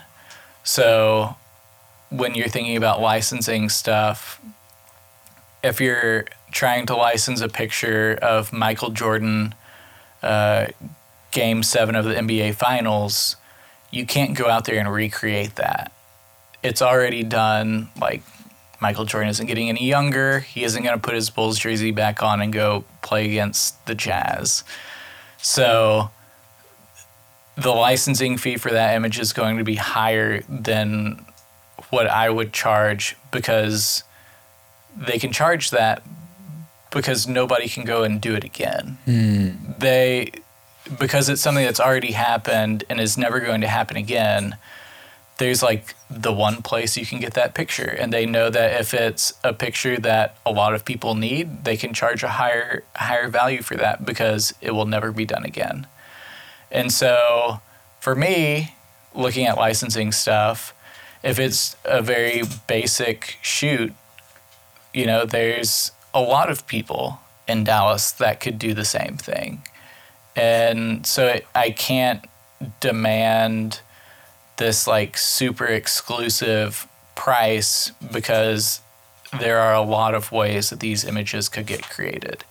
There's some where I have a skill set that is very specific to me. And if I know I'm the only person that can do this, then I can charge a little bit higher. But it's it's it's a a balancing act. Like you have to one educate them enough to understand like yes, $300 for one day's work is good money, but I'm not actually just working for one day. It's going to be 2 days of prep work, 3 days of post.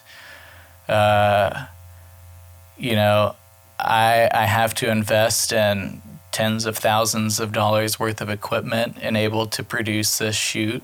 So the $300 isn't really covering like my cost of doing business.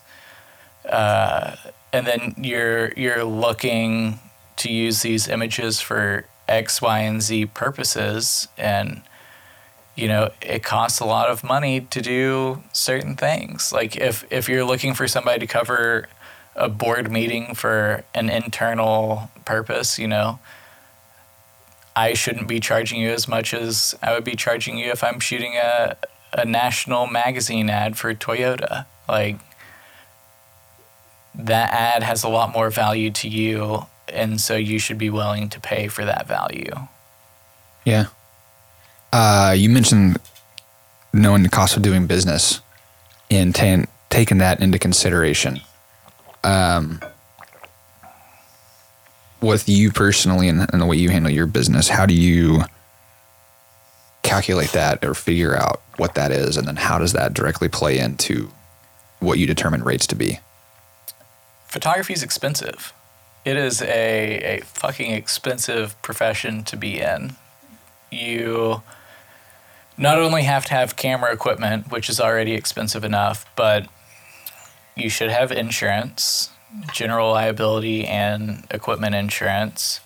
Uh, you have to have and maintain a website, um, lighting equipment, like all of that stuff. And whenever you invest a lot of money in camera equipment, that's not money that you're getting back. Technology evolves very quickly and the camera that you bought for five thousand dollars in two years is going to be worth like fifteen hundred bucks. Um, so you can't invest a lot of money and then only take low-paying jobs because you're never going to pay off the equipment that you purchased. Like for for sports in particular, it's tough because you have to have very large, expensive lenses. Like a, a 400 millimeter lens new is $12,000. and day rates for local newspapers and and wire uh, companies like USA Today or Getty or AP around 200 bucks a game. No expenses. And so for a game, you're usually driving, we'll say 30 minutes. Uh, so that's an hour in the car. You're showing up to a game three or four hours early. So we'll say three hours early. That's putting you at three and a half hours before the game starts. You're working a three hour game that's six and a half hours. You stick around an hour or two after the game, sending in photos. So you're at seven and a half or eight and a half hours. Then driving home back after that, so that puts you at nine hours. And then you do archiving and second edits the next day. So you're probably working, I would say, for uh, like a college football game, if it's only 30 minutes away, I'm probably putting a solid 12 to 15 hours of work into it. And doing that for $200, that's what, like 16, 17 bucks an hour? And the cost, equipment cost for me to do that game is I have to have what probably fifteen thousand dollars worth of equipment. Yeah, at least. Like it's just hard hard to justify doing that for 16 bucks an hour. Like what other what other job out there do you have to have invested $20,000 into equipment to be able to do a job where you're making 15, 16 bucks an hour. And then how much do you have to work just to pay off your equipment before you're actually making a profit? And then you uh, got to turn around and buy new stuff. Yeah, and then stuff have wearing out. Yeah. So looking at it from from like an actual business perspective, like being a sports photographer is a horrible business move because it's going to take you years to pay off your equipment. By that point, your equipment's super depreciated, probably getting close to time to buy new gear. And you still haven't actually brought home any money that you're like profit to use for like actual living expenses.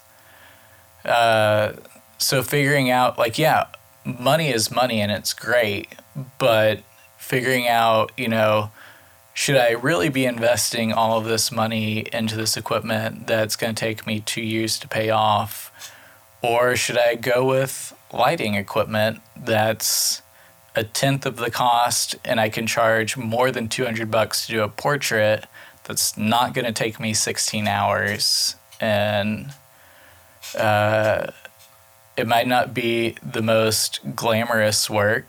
Like it's cool to be on the field for big football games.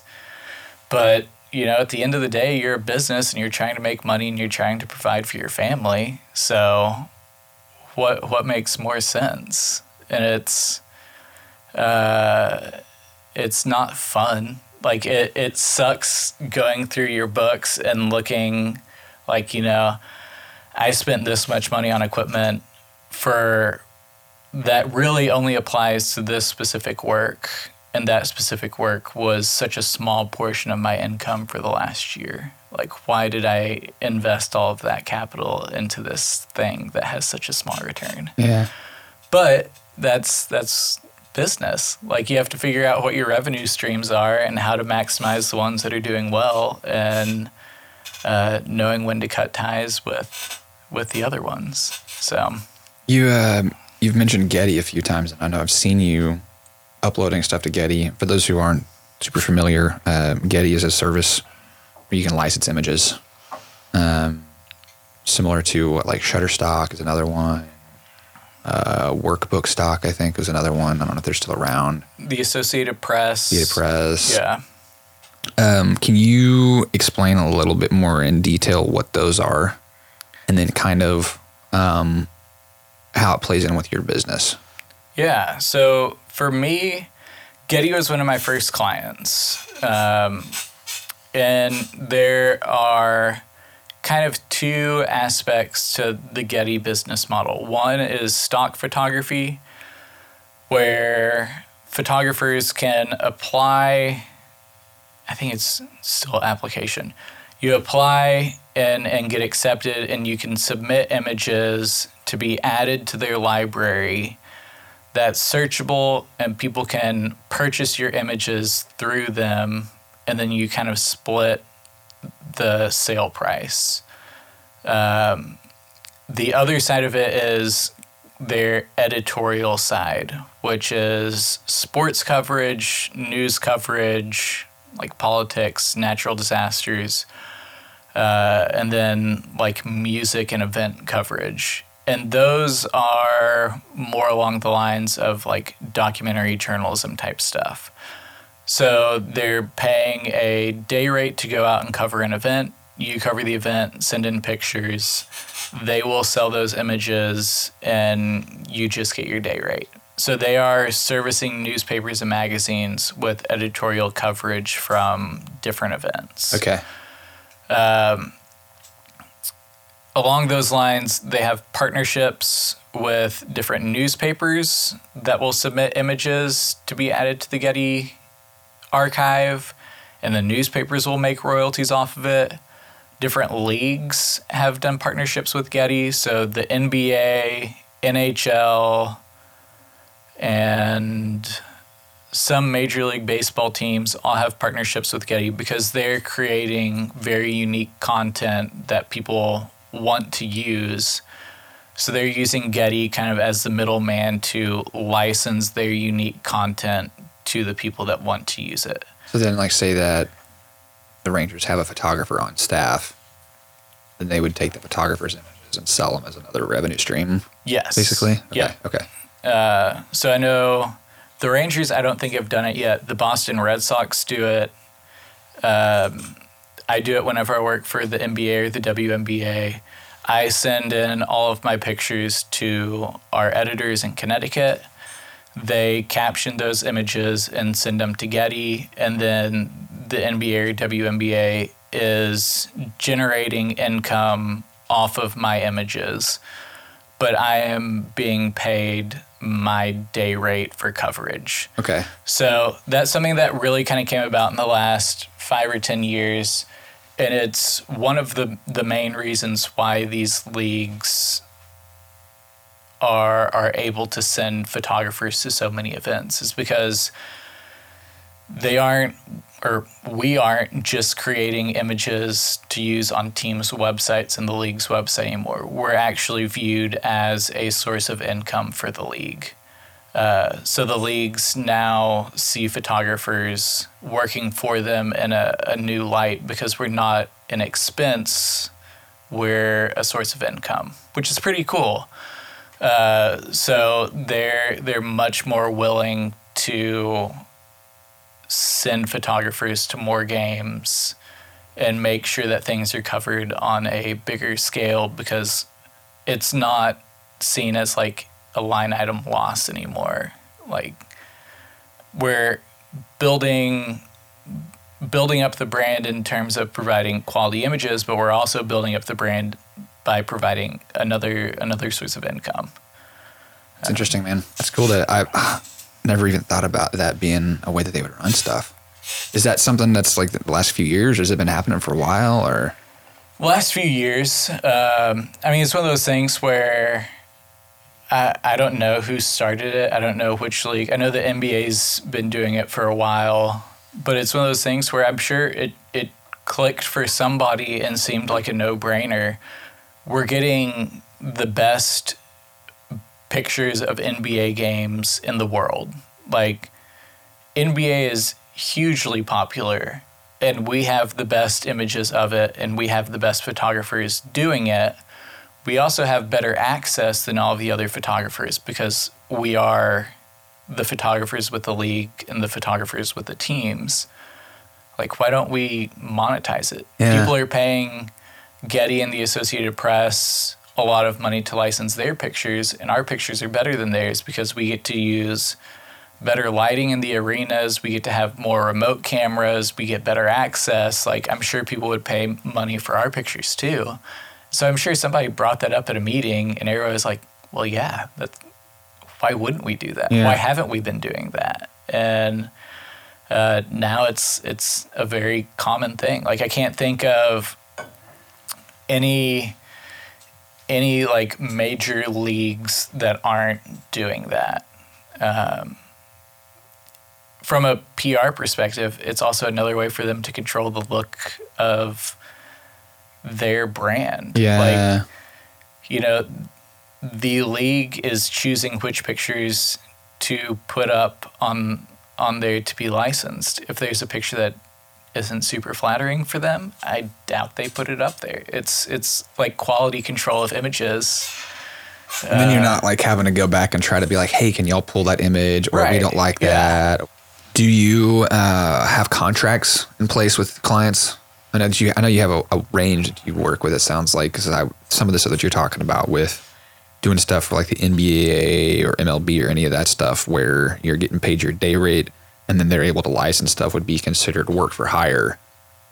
At least that's the terminology that I've heard. Where basically you're not owning the copyrights to those images anymore Yeah. they're technically somebody else's and you're hired to work for them and then they get to own the images whereas i would imagine some of the projects that you take for like business to business stuff like that or more commercial stuff are probably your images that you probably retain ownership of and then give license to those companies right Correct. Yeah. Do you have contracts for either side of those Uh, For for most of the the things I'm doing for leagues, they have contracts that I'll look over. My brother's a lawyer, so I'll always send him a copy of it. He'll go through and just make sure that I'm not putting myself at risk, uh, and and like make sure I'm not just completely getting screwed over.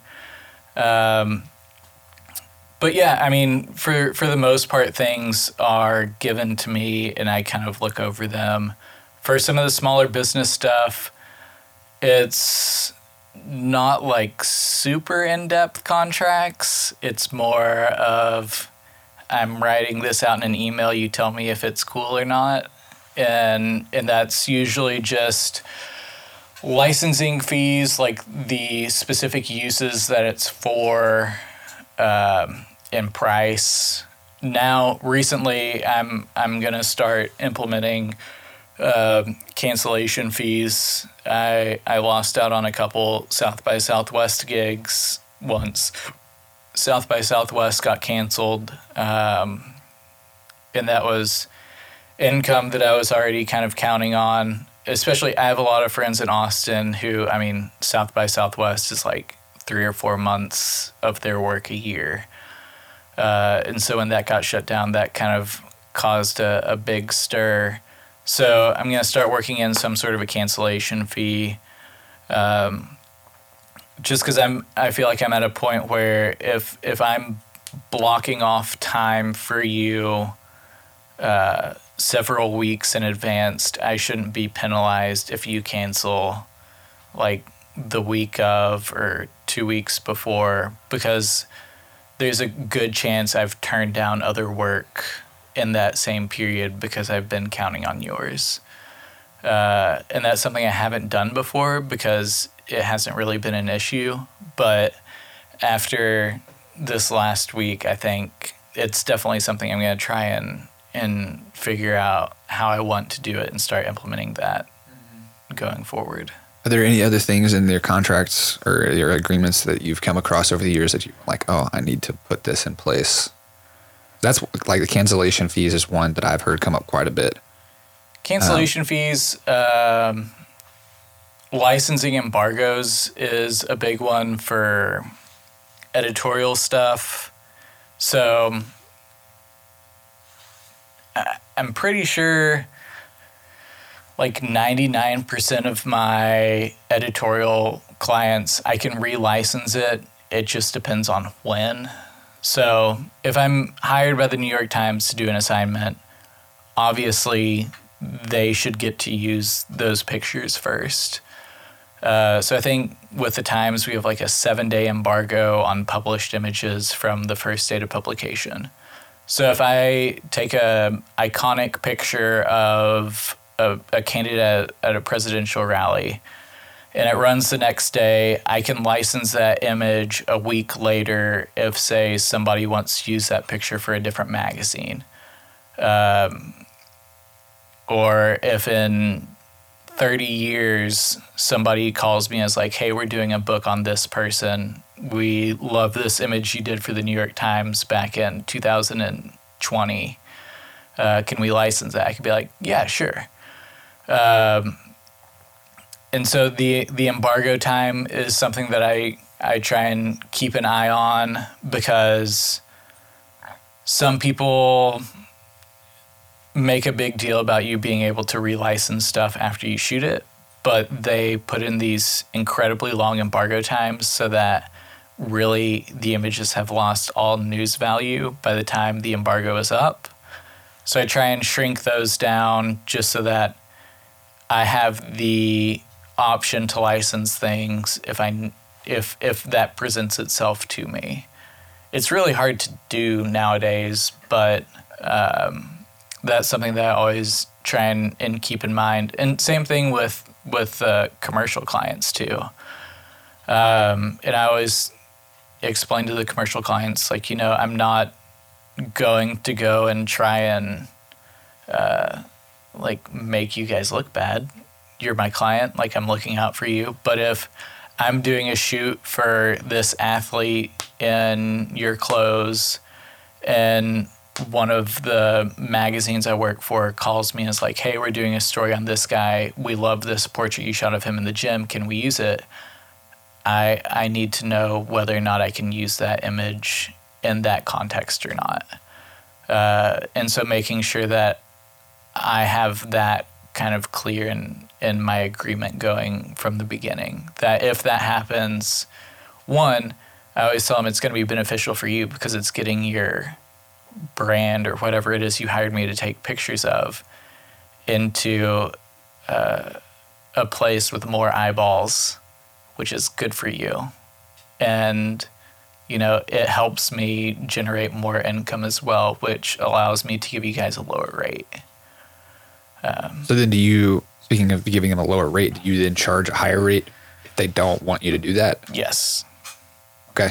And I mean, again, assuming you, you talk to them about that or tell them yeah, I mean it's I the car analogy is probably my favorite one. I like you, that one. I've never heard it before, but yeah, it's really good. If if you're taking a trip to California for a week, there's no point in buying a new car. Like you can sell it whenever you leave, but you're going to lose a ton of money. Uh, you don't need to rent a pickup truck if you're going to be driving 4,000 miles. Like it doesn't make sense. So if if you want to pay to have the rights to use the images any way you want to for however long you want to without giving me the ability to do anything on my end you're essentially buying a new car. Like you you're wanting to own the entire thing.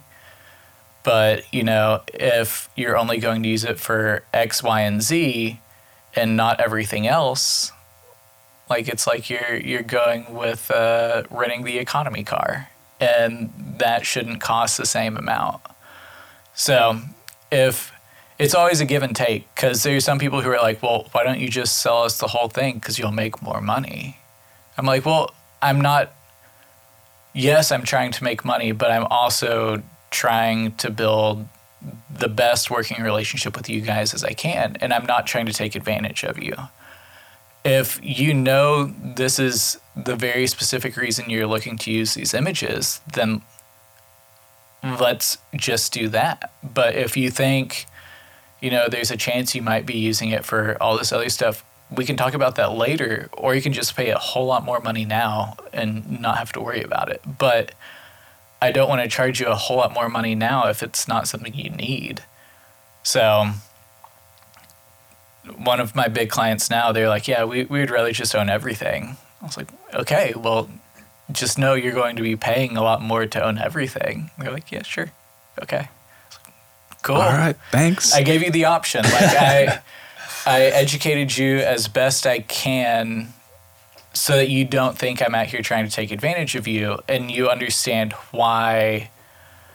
Uh, this shoot that is only going to take two hours is going to cost you so much money when if it was just a two hour shoot and you were just going to use five pictures on social media like i would be charging you substantially less. Mm-hmm.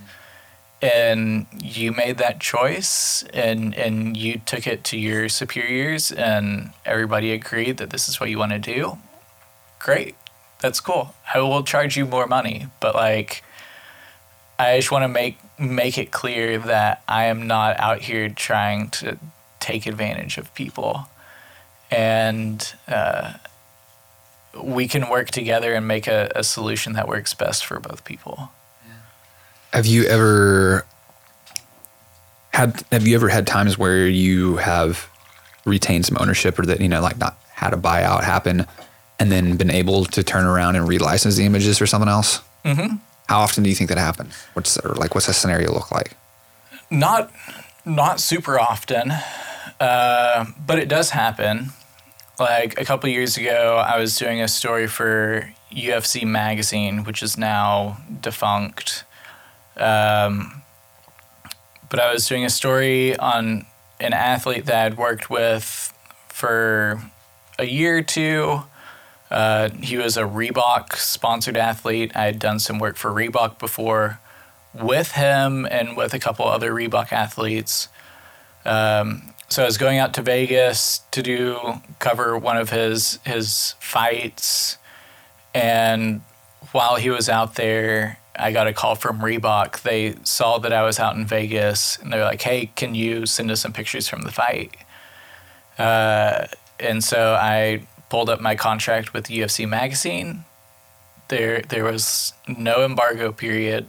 Uh, it just couldn't be licensed to a competitor within like 14 days or something like that.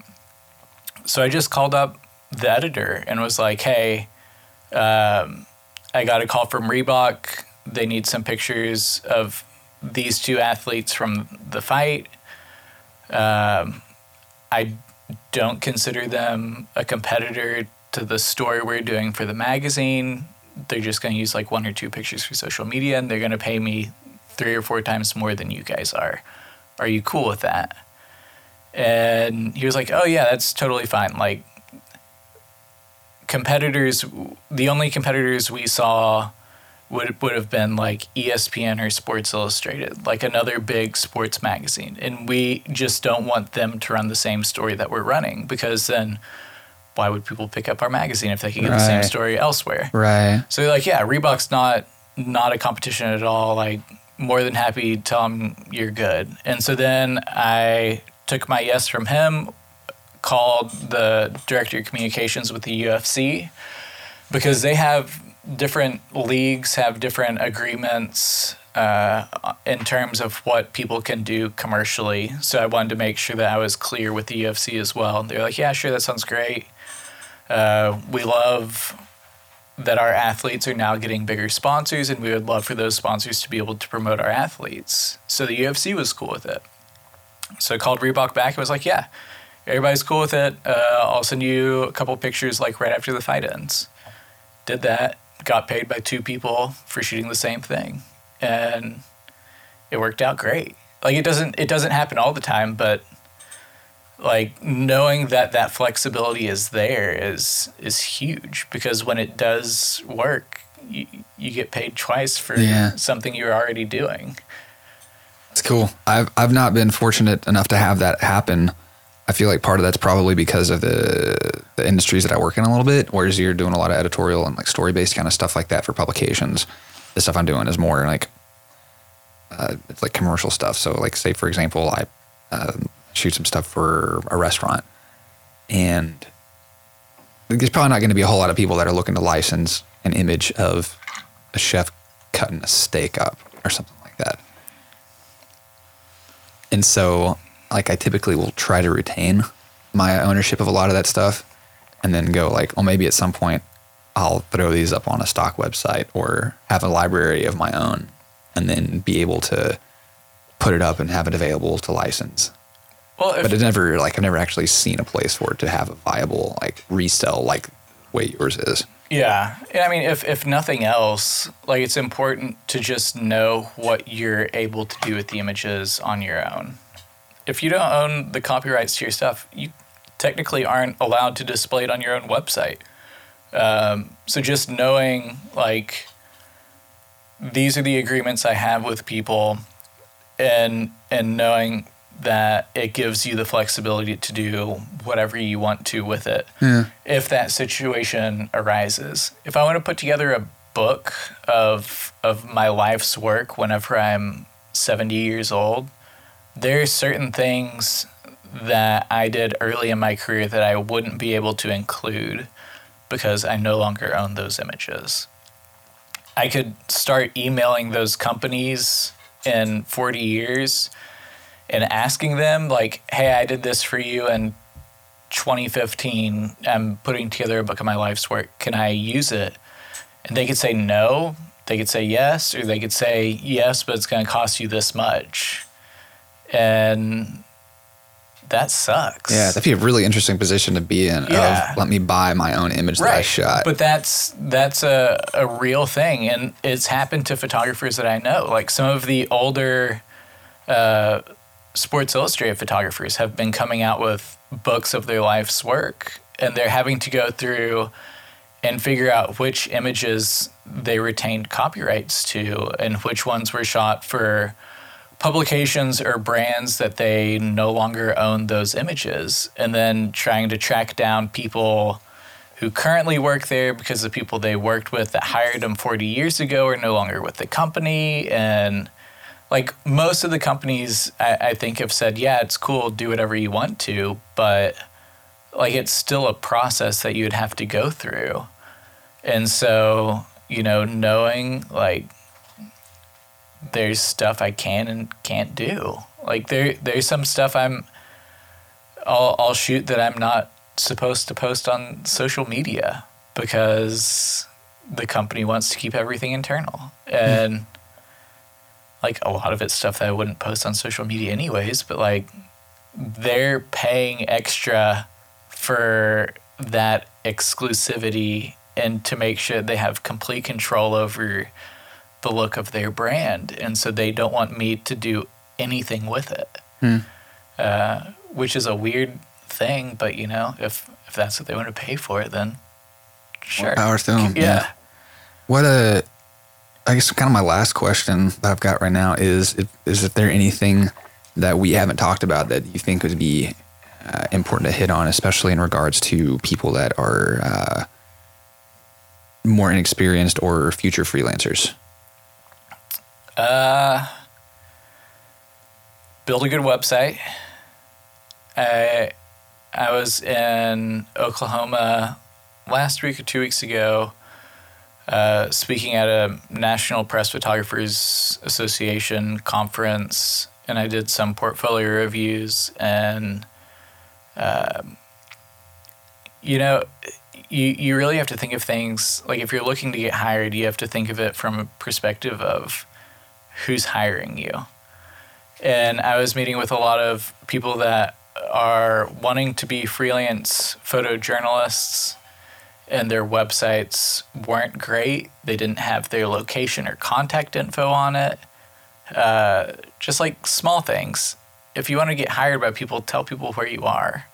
Give people uh, easy access to your phone number and an email address. Don't make them use a contact form. Guilty of that. the the number one complaint I get from editors in regards uh, to to freelancers is freelancers make it too difficult to find and contact them. Their their number one thing is on every page of your website it should tell me where you're based and give me at least one opportunity to get in touch with you, whether that's having your phone number or an email address on every page of your website. Uh, even if it's the bottom or the top, somewhere. But realistically, editors are going to look at a website for like 15 or 30 seconds before they move on to the next one. And if they're having to spend 10 of those seconds going through different pages trying to find your contact info, like it's not a good sign. Um, so make sure that you're giving yourself the easiest opportunities to get hired. And that's just by like letting people know where you are and, and how they can get in touch with you. Um, and then making it very clear like what it is you want to do. There there are so many people out there whose website is 20 different galleries of different types of work. And none of it shows any sort of like clear personal direction. Have a a focus on what you want to do and make that clear because people are going to be much more drawn to somebody that has a specific passion uh, than somebody who just has a whole lot of work on their website. And especially because having a whole lot of work on your website doesn't mean it's good. It just means there's a lot of stuff that people aren't interested in. So if if you want to do sports photography, have sports photography on your website. Don't put up a lot of architecture and lifestyle and food and concert because if you want to do sports and you think people are going to hire you to do sports, show them your sports work because the worst thing that could happen is a sports editor goes to your website first page is architecture second page is food and they're like, oh, well, he's an architecture and food person. They didn't even scroll down far enough to see your sports gallery that's 12 pages down at the bottom. So, like, it's scary. You, you think that having the widest variety of work possible makes you the most attractive hire, but like, I feel like I feel like people are hiring more specialists than generalists. Like you don't want uh, somebody to work on your car because you know they know about cars. You want somebody to work on your car because they know about Jeeps, and you want somebody who can fix your specific car. So, like, figure out what it is you want to do and, and have kind of a purpose for it, and then go specifically towards that. Don't try and be just a guy who takes pictures, be a guy who takes great portraits, or the guy who does incredible food, food stills. I don't know. It's it's hard to be a generalist when there's so many people that are very good at very specific things. Uh, like if if you want to be good at everything, you're sacrificing something, and there will be somebody who's better at it than you. So figure out what it is you want to do and really, really go for that.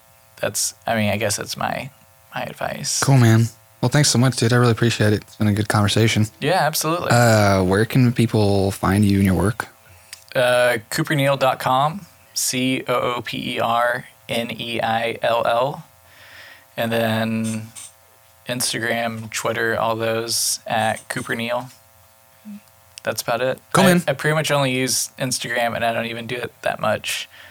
Uh, I'm not a fan of social media, but it, it has to be done. Yeah, So yeah. it's there.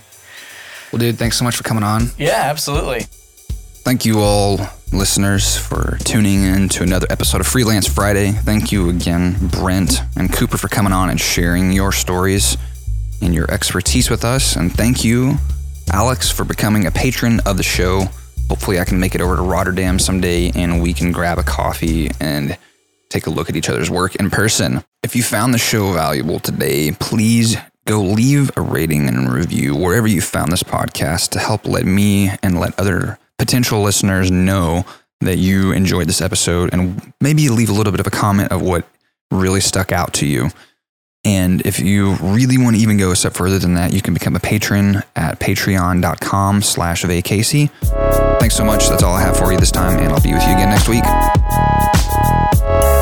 Freelance Friday is a Vacasey production. Vacasey is a freelance content creator based in the United States and available worldwide. Vacasey. Big production value, freelance agility and scale.